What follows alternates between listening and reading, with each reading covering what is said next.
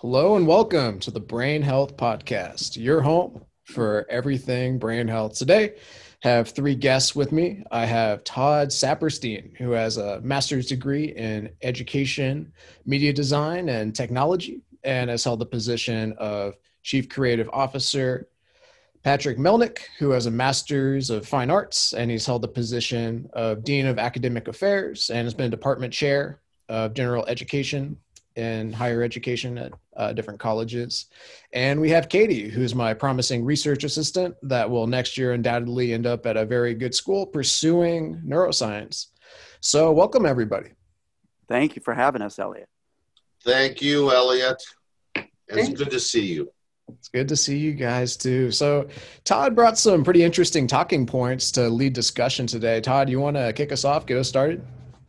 Yeah, so under this understanding of that this is in regard to brain health, uh, I was hoping to talk a little bit more about creativity, which I, I think is sort of under understudied.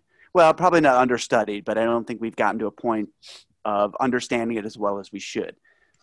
So I have some theoretical, philosophical perspectives on creativity, three specifically that I'd like to share, and then talk about why I think that's a value to brain health and then like i said my my interest is in hearing where the discussion goes from there. Sure. So my first point is I, it is my belief that creativity has been inaccurately and inadequately defined. And i believe because of that inaccurate and inadequate definition i think there are millions of people who are very creative who think they aren't.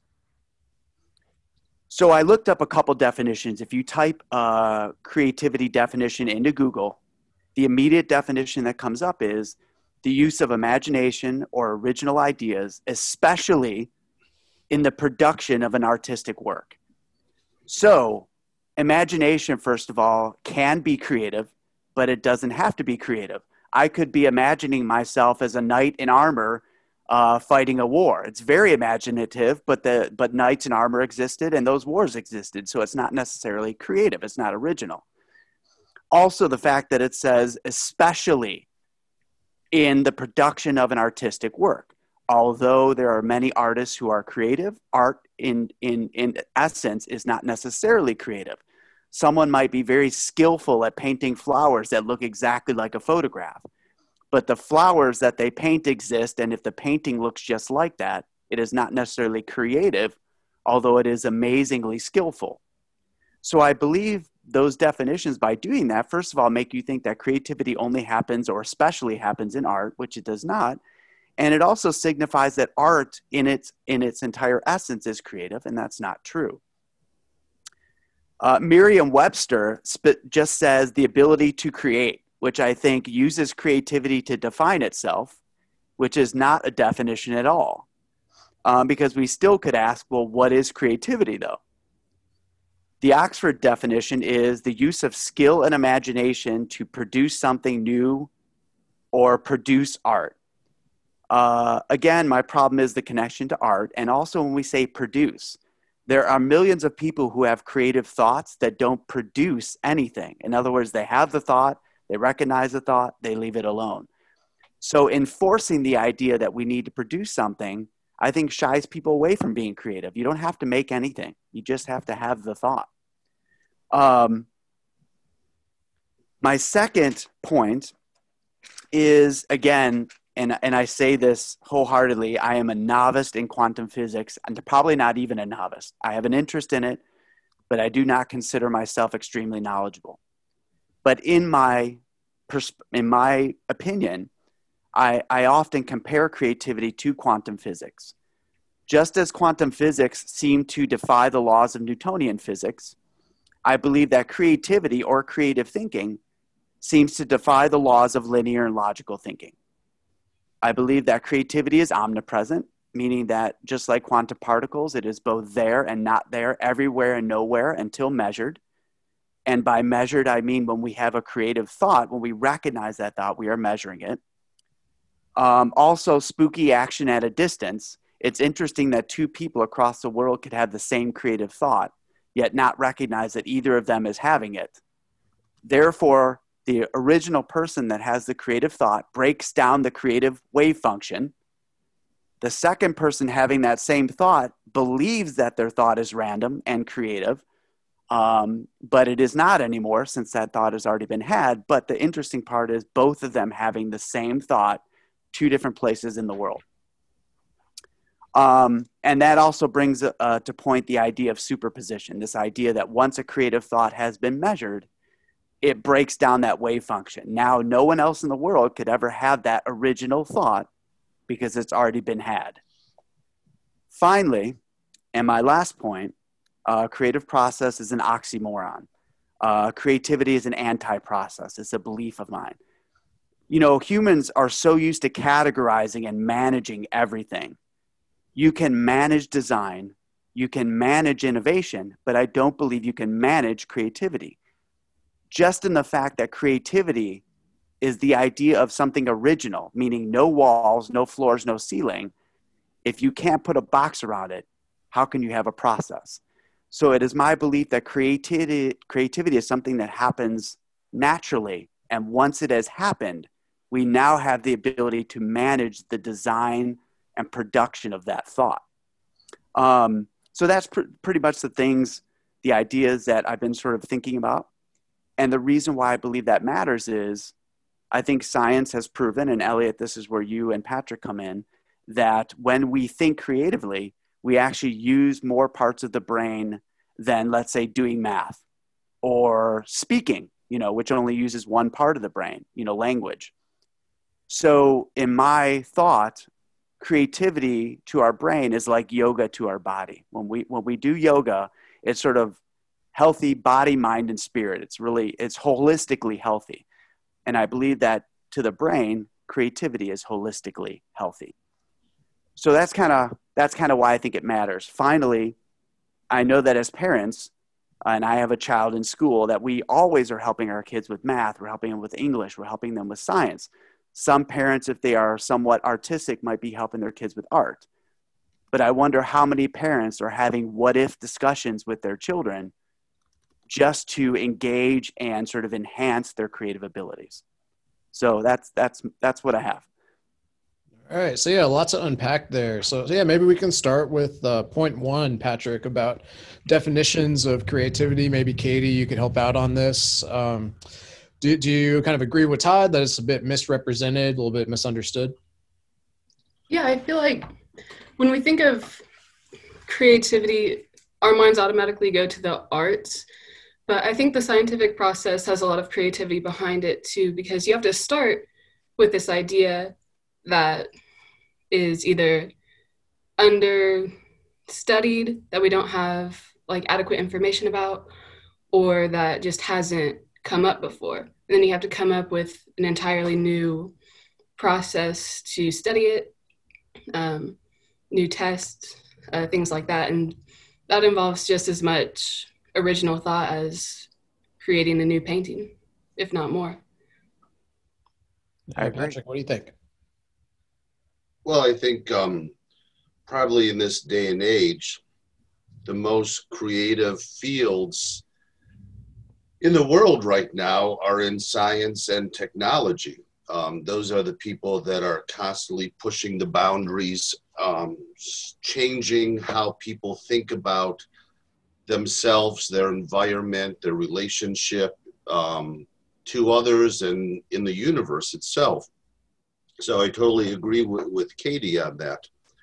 Um, definitely creativity goes far beyond the traditional concepts of painting, which we generally call art, um, music, literature, poetry, even.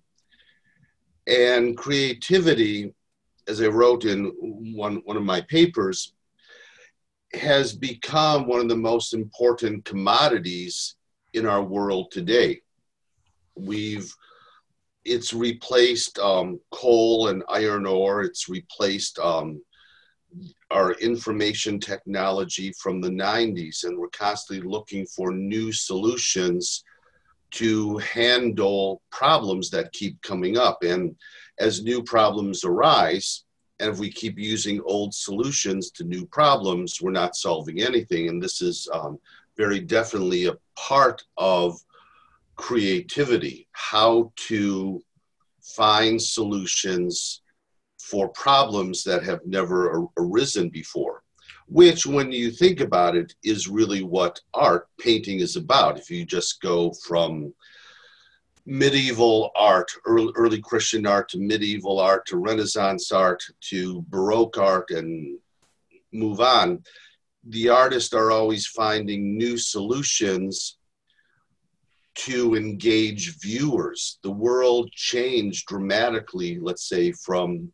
um, the Renaissance time period to the Impressionist time period. And for the artists like Manet or Degas to create works of art that looked like a Raphael is a lie and is not offering solutions to the world they lived in um, at the time, which is the industrial age.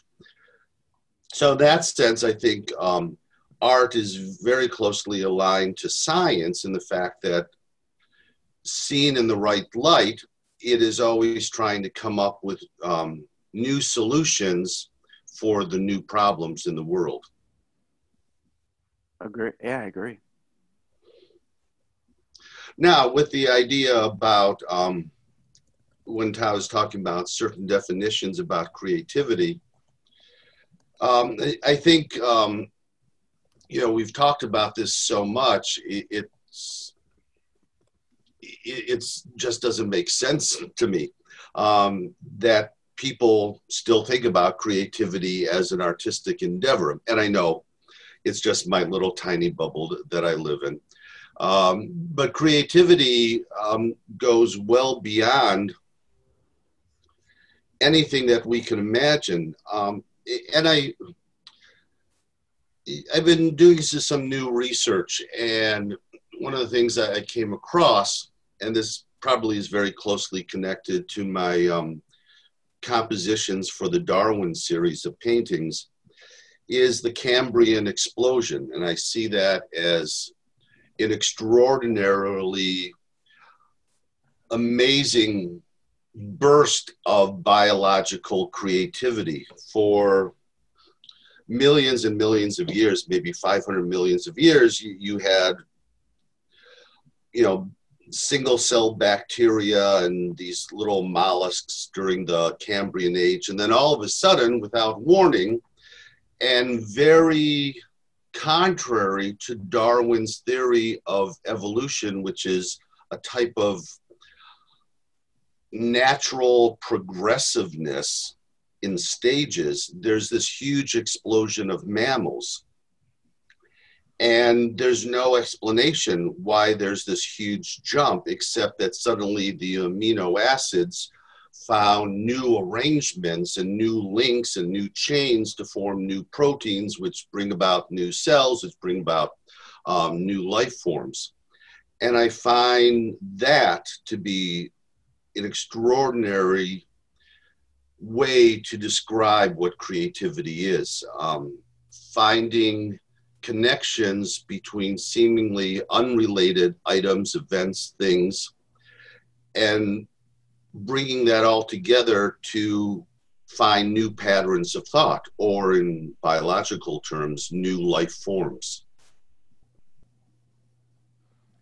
No, I that's really interesting. Do, so, do you? I always wonder. Do you think of uh, creativity as an action or as an openness? Because that's the other thing that's always challenged me when you talk about that. You know, the things that happen in science. It wasn't like someone was directing that. It's just somehow these particles uh, you know, found new ways to connect, right? Or, or created new things. And I think that um, we always look at creativity as an action. That's why you see people beating their heads, you know, trying to be creative when I think it's less of uh, a forced action and more of just letting go and sort of being open to what may connect, uh, just naturally connect for you. Does that make sense or no? Yeah, I, I don't think it's um, either or. Yeah. I think it's both um, you know, you could go the route of um, there's there's this great author um, Jacques Monod, and he wrote um, Chance and Necessity, and it's rather this bleak look at life. Um, very French existentialist. Um, that there's no chance that any of us should be here, but we are, and who knows when it's going to end. And evolution, as wonderful as it is, it's just going to end, and we're going to be replaced by new life forms. It goes on and on. It's like, oh my God. Um, but but then you have someone like um, Christian de Duve, who's a Nobel Prize winner in um, biochemistry, and he wrote uh, Vital Dust. And he actually sees a connection between the emerging nature of biomolecules and a connection with the emergence of the human mind, where there is this constant activity of biomolecular progression in evolution, which is all about an activity. And yet, from that, there are these moments of lull, quietness, that bring about an emergence of something that sort of percolates and then bubbles up to the top, if that makes sense. Yeah, perturbation. So I think um, creativity is an action and a quiet, which is all about, um, I think, maybe Elliot, you could talk about um, what do you think about the default mode network and creativity? Okay, yeah. So I guess yeah, my turn to take a stab at, at creativity. So I guess yeah, we've we've heard a lot of different things from Renaissance arts to uh, small molecules to to evolution, and uh, yeah, um, for me, um, basically the way I see creativity is connections between things that haven't been previously connected, and it's kind of as simple as that. So let's take a step back and think about like how this can happen for for humans and how this works. Because creativity, this is this is a cognitive process. This is something that you know is going to take part in the brain. So think about when, when people are most creative and you, you talk to people you say like what, what are some of your most creative moments? And a lot of times you hear that people were mind wandering when they had this creative moment. They weren't really engaged in any kind of task. They were just kind of like passively sitting there um, maybe listening to something not doing anything overly difficult. And when you're not overly engaged in a task and, and you're mind wandering what your brain's doing is is going through this circuit called the default mode network. So when it's not engaged, there's this kind of like passive network that, that basically is all about like self-reference, uh, memory, emotion, kind of like a lot of things that are like relevant to our social lives, the default mode network. And, and what, what's characteristic of the default mode network and, and creativity, both of them, is that there there's little um, activity and, and what are called the frontal lobes. So yeah, n- near the front of our heads, the frontal lobes. You know, if you touching your forehead, those those are the frontal lobes. That that area right there. And what the frontal lobes do is they're really good at creating, understanding, synthesizing rules. And what what destroys creativity faster than having to follow all these rules? Because if you're following all these rules to a T, you're not doing anything creative. You're thinking like logically, step by step, and uh, that's not what creativity is. And in fact it's it's almost the enemy of creativity. So when you see people being the most creative uh, what, what you see is the default mode network going. Uh, another example of this where there's a bunch of creativity when the frontal lobe is off is called rem sleep rem sleep rem sleep. Basically that's when you're dreaming. It's called rapid eye movement sleep. That's the rem because your eyes are, are going back and forth. It's the only part of your body that's not paralyzed. Otherwise you'd be acting out all your dreams and, and your partner wouldn't like you. So basically during REM sleep, what you what you see is that the frontal lobe is pretty much completely shut off. It's resting. And it's the other three lobes that, that are going, the temporal, occipital, and parietal lobe. Uh, you can it's top for an acronym for the other three. And uh, yeah, that's when we're we're kind of most creative. And um, kind of furthering that a little bit is um, there there's some kind of like substances people can take like uh, like alcohol stuff like that. People claim to be sometimes more creative after drinking alcohol. What, what does alcohol do?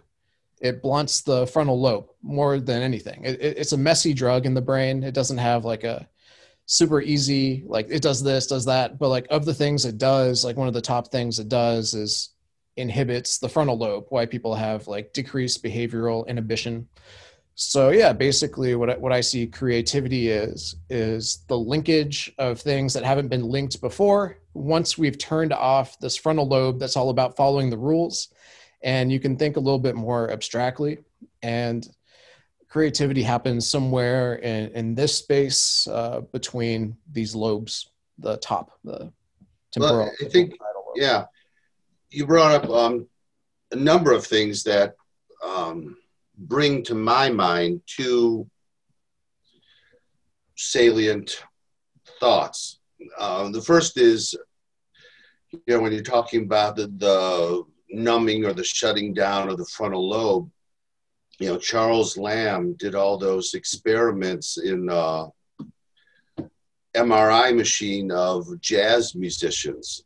And when they're playing sheet music, the frontal lobe is lit up like crazy because they're doing some sort of rote um, playing of, of an instrument. But when they're told to improvise, the frontal lobe um, quiets down and other parts of the brain are lit up, and you see all these different connections um, being made where the the jazz improvisario um, who who's doing just on the spur of the moment putting together sounds and notes is going into sort of that default mode network.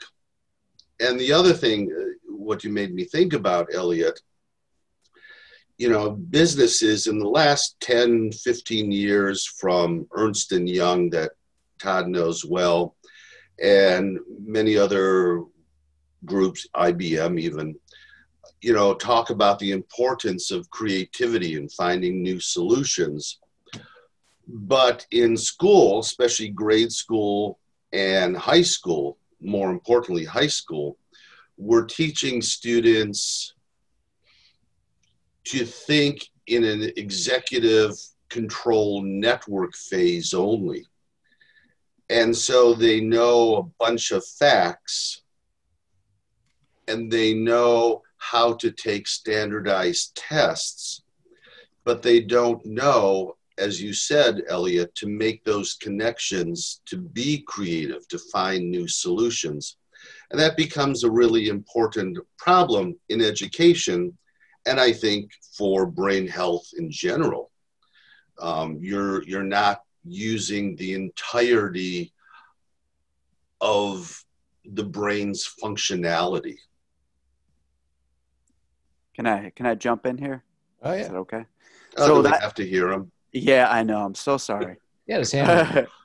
so, uh, correct me if I'm wrong, Elliot, but the two points or the multiple points that Patrick and you brought up seem to, and correct me if I'm wrong, substantiate that creativity is more passive than it is active or requires passivity, which should which sort of supports the, the direction I was going. And so the question that I ask is do organizations of today schools and you know corporate organizations do they allow passivity for their people because a lot of times what we find is someone running at you with a challenge and asking you to be creative on the spot and not that that can't be done or doesn't happen but you know do do organizations understand that there's this sort of need for quiet time? In other words a need for passivity to allow our brains to shut down those frontal lobes for a bit and think of the what ifs. No i don't think they do at all. I know you were directing it towards elliot but i'll just jump in. No go ahead. I, I think um, that is a huge problem where we are not taught the importance of creativity and the importance of linking together different types of information to come up with something unique and novel.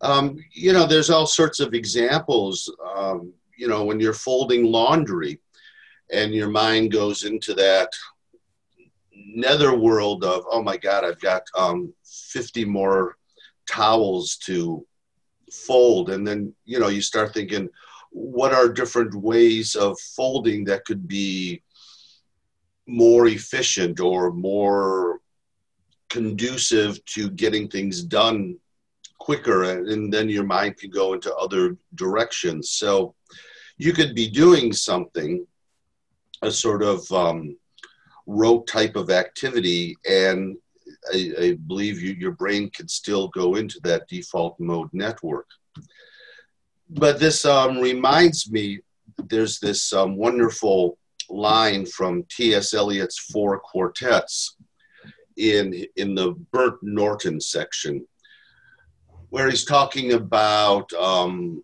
old age and what does someone do as they get older. And the line goes, um, What is late November doing with the disturbances of the spring and hollyhocks that aim too high? as you get into your 80s, 90s, even hundreds now, um, what do you do with all those ambitions and desires that you once had but don't have the energy to accomplish anymore? That's what he's saying. But, you know, what about if we say what is late November doing when the earth goes into this type of um, rest period. What is it doing with all the information that it has gathered through time? Disturbances of the spring, hollyhocks that aim too high. And what does it do when it, it meshes all these different things together to come up with something new? Because I'm telling you, as as uh, I have, my mom is 94 and there's this constant battle between doing things as she did previously, but now being mobily incapacitated in many ways, finding new ways to do those things or finding new ways of living a life that is very different from how she lived life in her 60s and 70s.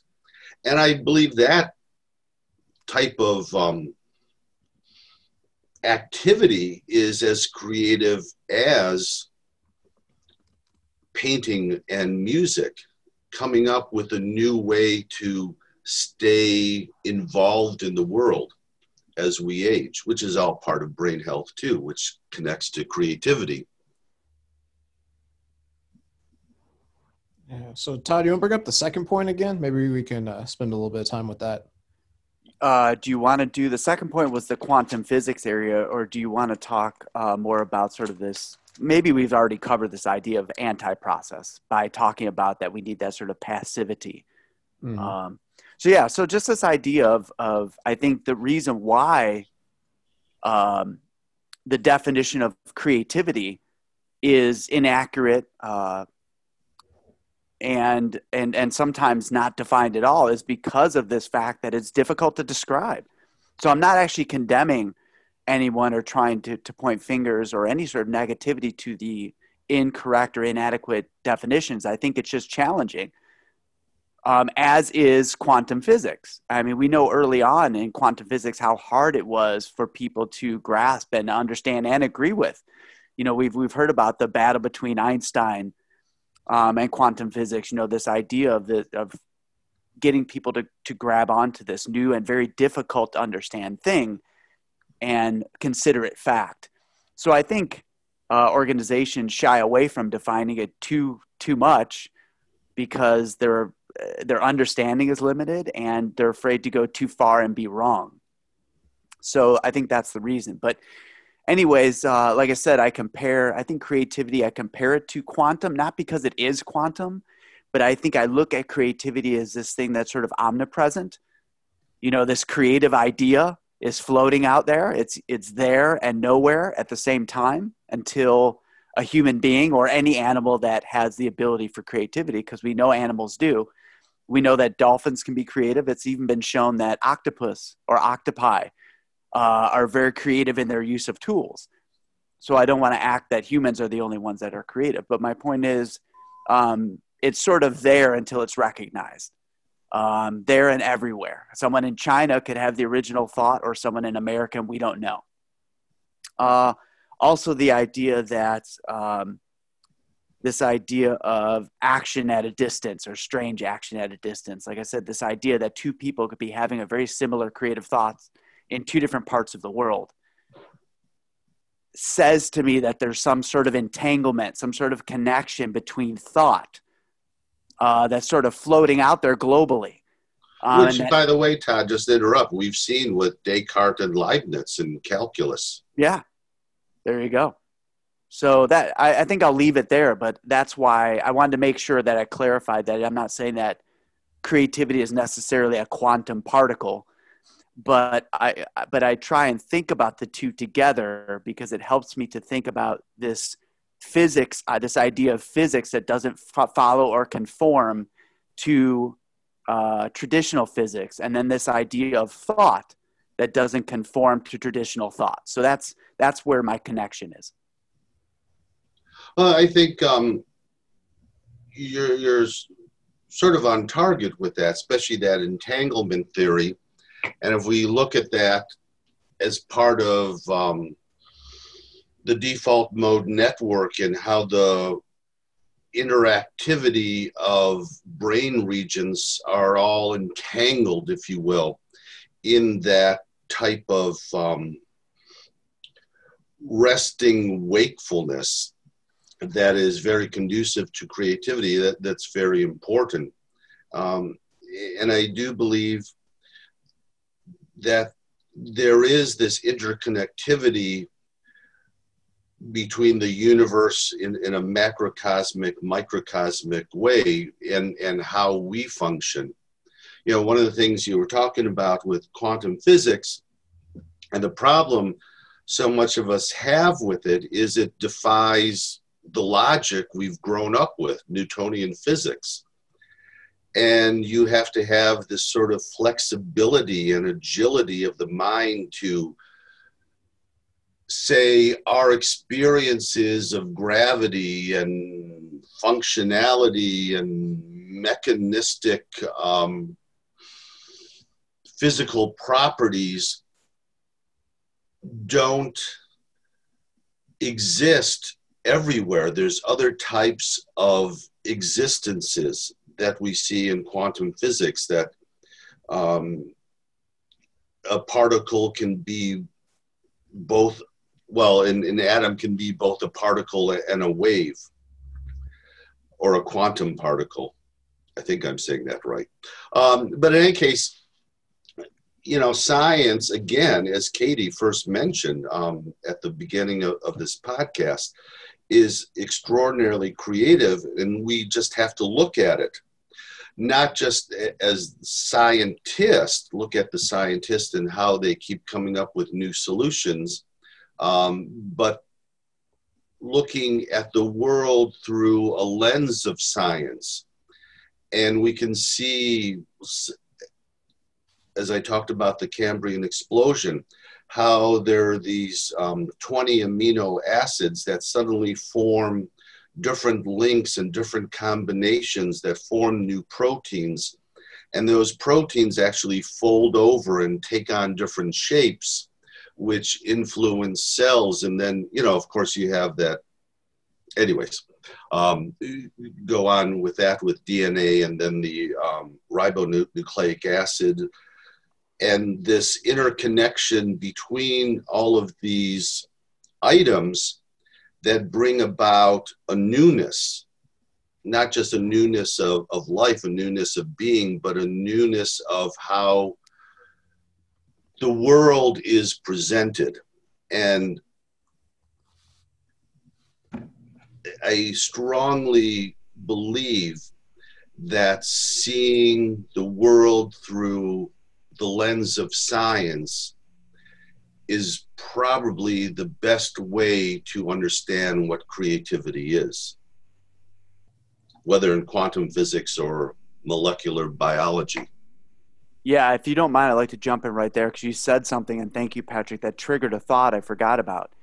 Uh, I was studying quantum field theory, um, and they explained that basically their thought is that particles are basically excitations or perturbations in the field. Um, and I, and it's my belief that in the same way, I think that creativity or creative thoughts are excitations and perturbations in, let's say, the thought field, if we wanted to give it, you know, sort of a quantum name. Um, but you know, there are things that happen that we're not prepared for. You know, that we didn't try to make happen; they just happened. Um, but when we recognize that excitation or perturbation, uh, we then make it actual. We actualize it, and when we actualize it, then we can measure it, and then we can manage it, and we can design it and implement it, and things like that. So, I appreciate your definitions because it it kind of helped me remember that that sort of comparison that I had. Well, now you've answered um, quite a few questions for myself personally, where, you know, my dream has always been to open up a candle shop, but I've never known what to call it. So now I know what to call it excitations and per- perturbations candle shop. Good. It just sounds Good. great. Good. Well, That'll be it. So, um, this is a question I had for you guys. So, so say uh, you have children, maybe school age, and you're concerned that in, in school they're not uh, having enough time learning how to be creative. What can you do at home with your kids to kind of like, I don't know, push for creativity, make sure that the creative bone and muscle in their body's growing right, you know? yeah. So let, let me jump in because I, I do have, uh, I have a 22 year old who just graduated from college. We did this as well. Um, but I also have a 12 year old. Um, and, and I want to, so with my 12 year old, what we do, and this may sound ridiculous, but you know, sometimes just conver- nonsensical conversations that we'll have. Uh, let's use, you know, what if uh, Thor had a different power? Or what if he didn't have his hammer? I mean, these sound like ridiculous things, but my son and I have discussions like that all the time, and where we're not really heading anywhere and nothing's really real. And a lot of things that we're talking about don't exist or maybe couldn't exist. And I do that. I enjoy those conversations just because we have no direction we're going to go um, and and I'm not pushing him. You know, there's no time. It's not a test. Um, sometimes it's at night before he goes to bed, and we're just you know calmly having a conversation. But I think those are ways to to get them to have creative thought because we're not looking for a, a substantiated answer, and there is no wrong answer. Um, and and you know, I can't think of other topics. Maybe Patrick could, but I think that's one way. Is just have these sort of nonsensical what if discussions is really interesting. But I want to tell you about um, a, a, a interesting thing that happened with my daughter in regards to sort of creativity and sort of this judgment we have of people. I remember I was driving my daughter to school and I was just about to drop her off and she was trying to tell me a story and she used this like really big word, but she used it incorrectly. And she was getting out of the car and I remember saying to her, I said, you know, Mandy, this is actually how you, what that word means. This is how you would use it. And I, am so mad at myself, but it just came out. I said to her, you know, you're smarter than that. Well, she gets out of the car and shuts the door. My window's still open and she stops for a second and I can see the wheels spinning. She turns around to me instead of running into school. She looks in the window. She goes, Dad, I am smart, just not in that way. And my, the hairs on my arms stood up and I realized that I was sort of confining that interaction to a specific outcome or specific understanding. And, and in regards to creativity, I think judgment, just like you said, as far as uh, uh, rules and regulations are the sort of death to creativity. I think judgment um, or prejudgment, assumption is also sort of cancer to creativity in a sense uh, because we sort of crush something before it has a chance to bloom. Does that make sense? Yeah, um, I think we have to be careful about where we blur the line on things like that, where it's very important that a meaning of a word, its definition, um, stays true to to what that word is, and oh, sure, people need that, or else we get a you know Tower of Babel story where no one knows what anybody else is talking about. But, you know, to go back to that um, nonsensical type of conversation, um, you know, I, I, do that all the time with um, Brandon when he was smaller, but Dominic, he's 14 now. But we just go off in this sort of stream of consciousness um, conversation where one thing leads to another from, you know, his practice of um, playing the alto saxophone to dinosaurs driving cars to, you know, spiders in canoes and, you know, what would happen if a spider crawled into his saxophone and as he breathed in, he swallowed it. And, you know, if the spider lived through his intestine and laid eggs, how would those eggs um, develop in him? And, you know, then his brain just keeps going and going and going. And I think that's really an important part of a, a youngster learning how to be creative and because we have so many soccer tournaments, not so much this year because of COVID, um, but we spend hours in the car driving to these mm-hmm. soccer games. Um, that became, you know, a norm for us to fill in the time in in the drive, and it became not only engaging for me, but I, I think for Brandon and Dominic also. And so I could see them thinking in different ways. But I, I think, um, Todd, you came up with something important about Mandy and saying, you know, I am smart, I just don't think that way. Is it in school, you know, we're taught that you can only be smart one way, and that's to get these great scores on a ACT or SAT or you know, multiple choice questions, you know, on a weekly test. And we don't really know how to test creativity. And we already know there's IQ and there's EQ. Um, but I think there's also, I think you brought this up a while back, there's also CQ, a creativity quotient um, that heightens our ability to think. And it would be interesting to know if someone like Leonardo da Vinci, how well he would score on a ACT test or even Einstein. Um, because those are very linear ways of thinking and creativity um, circumnavigates and, and interlocks and entangles itself with so many different properties that that linear measurement of intelligence does not work necessarily to measure the creative intelligence of a student or a human being. Yeah, agreed. They said even Einstein uh, considers most of his success or people that have studied him based on his creativity more than anything else. His ability to ask what if questions, you know, what if I was standing on top of a ladder cleaning a window and fell off?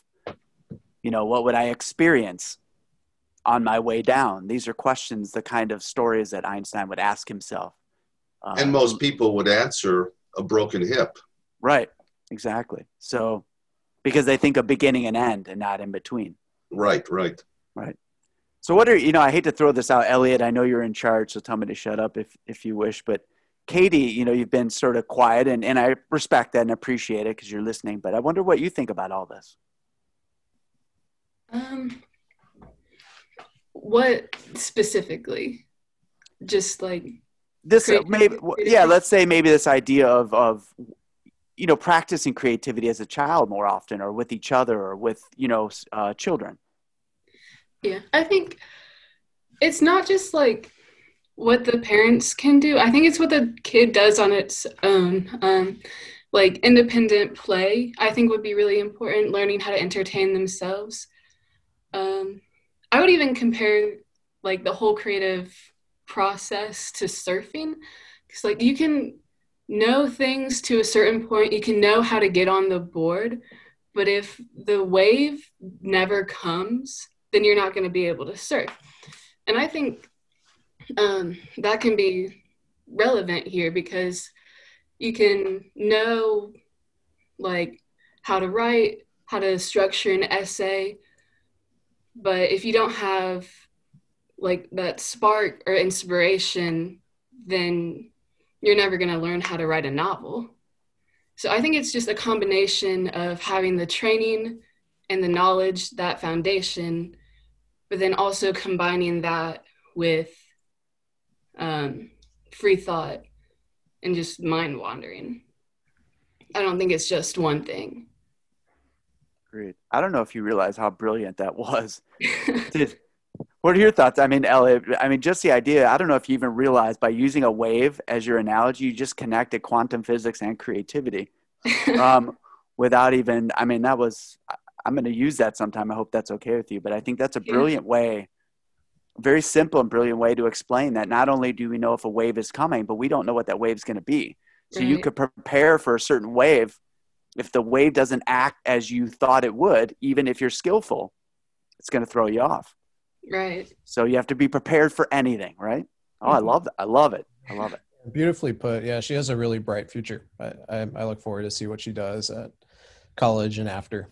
So that'll be great. Yeah, Patrick, what are your thoughts? Um, I'm trying to see if I could imagine surfing and then be actually good at it, and I don't think I would. Me either. Um, but you know, it goes back. You know what Katie said. It goes back to what we were, what Todd brought up. Is creativity something that's active or passive?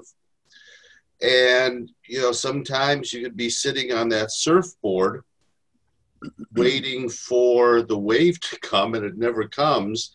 You know, and then you go, "Wow, I didn't get to surf today. That's too bad. But in another sense, you sat there in a sort of state of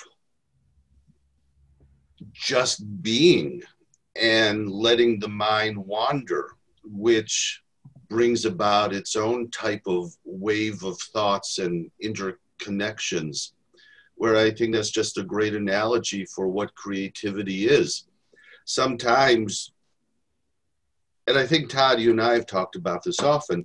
Sometimes you just have to be there in order for creativity to come about. You just keep working and working and working, or sitting there and thinking, and then who knows how it comes about. Suddenly, the creative thought, the the inspiration, if you will, um, comes together because you've put in the time and you've practiced, but you've also let yourself be open. So, like the surfer on the board, you're waiting for the wave, but you never really know when it's going to be there. But you wait anyways. And once it comes, you go into high gear, if you will. And that's um, i think part of a process of being creative the waiting. Yeah agreed. You know it's interesting. Actually surfers are traditionally very philosophical. I don't know if that matters or not but interesting too the guy who created flash the software flash the animation software was a surfer so there, so it's again very interesting that this sort of analogy of surfing is is actually very closely related to this idea of the waiting involved and the openness involved in uh, creativity. So yeah, really good. Yeah. Any close got a any closing thoughts, Elliot? Yeah, on that point, uh, another uh, person who's going to be on the show in a little bit is uh, Nicholas Monacki. He's a, a, creative and a surfer as well. He, he's uh, created his own brand that, that's kind of based on you know, creativity, information gathering, um, group work. Is, is what his stuff. Um, Patrick and, and Todd have met met Nick before. He's a, he's a good guy. Yeah. So um, with time constraints um, in mind, uh, what what are a couple key takeaways that, that we can take um, from creativity? One that I just want to put forth is that um, kind of in line with what Todd was saying, creativity seems to be somewhat passive in nature. So you can't really like push yourself to be creative in a way. And I, I think um, um, both Patrick and Katie were saying kind of similar things that creativity might need to take time and also might need disengagement. Uh, imagine how counterintuitive that is. You'd be working by not working, disengaging sometimes is the best way to be creative. Sometimes you hear people say, I just need a moment away from it and then they can come back and be more creative. Maybe that's maybe that has something to do with this. Well, my takeaway would be um, you have to have something in your head to manipulate into something new. And one of the most important things that we could do as parents, as educators, if you will, is to make sure the next generation understands the importance of having a broad range of knowledge that can then interact in the head and form new configurations. And that's part of what um, I think is so interesting about the concept of surrealism or so many spy novels that so many different areas come together that wouldn't normally come together. And and so in business who would have thought that um you know amazon would have grown into this behemoth global company that would become even more wealthy because of a, of a pandemic? But knowing how to manipulate all sorts of um, technologies and fears brought that about to an even greater degree. And I think um, learning is so important and not learning just one thing, but many different things, and always insisting upon ourselves and those around us that they learn how to make connections between seemingly unrelated events and circumstances and things to come up with new patterns of thought. Nice. I think my takeaway, um, and I didn't come into it with this, which is which I love. You know, this idea of all of us t- give a sharing our thoughts, is that creativity sort of relies on this ability, uh, this non-judgment, ability to to not judge, and it also relies on an openness and acceptance of multiple perspectives. Um, and I think that being that creativity is such an important asset in business today, you know, almost a vital asset or vital skill in business. And we, we've seen the rising and growth of this idea of diversity and inclusion. And to me, diversity is, is just that it's this openness to multiple experiences and multiple perspectives and appreciation for that.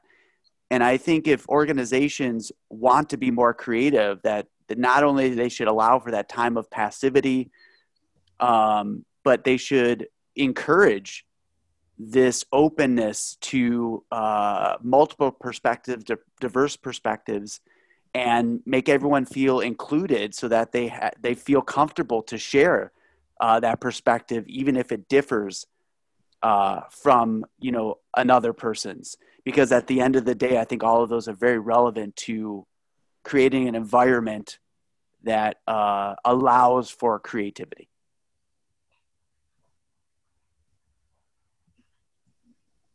I guess mine would be really similar to todd's. I think we need to have time where we can just stop following the rules for a second. We can get to disengage the prefrontal cortex and let the default mode network take over. Um, just any free time really where we can follow like stream of consciousness, put just any random thoughts into the world without judgment. That could never hurt um, a level of creativity in an individual. I think just like as a society, it would be great if we could just slow down and accept stillness. And that honestly, I think would be one of the best things we could do for creative growth. I agree. Well, excellent. Thank you so much for all your contributions and, and coming in and chatting today. Oh, thank you, Elliot. I appreciate you inviting us. Thank you, Elliot. It was good to meet you, Katie. Yes, I agree. You heard it here first, the Brain Health Podcast.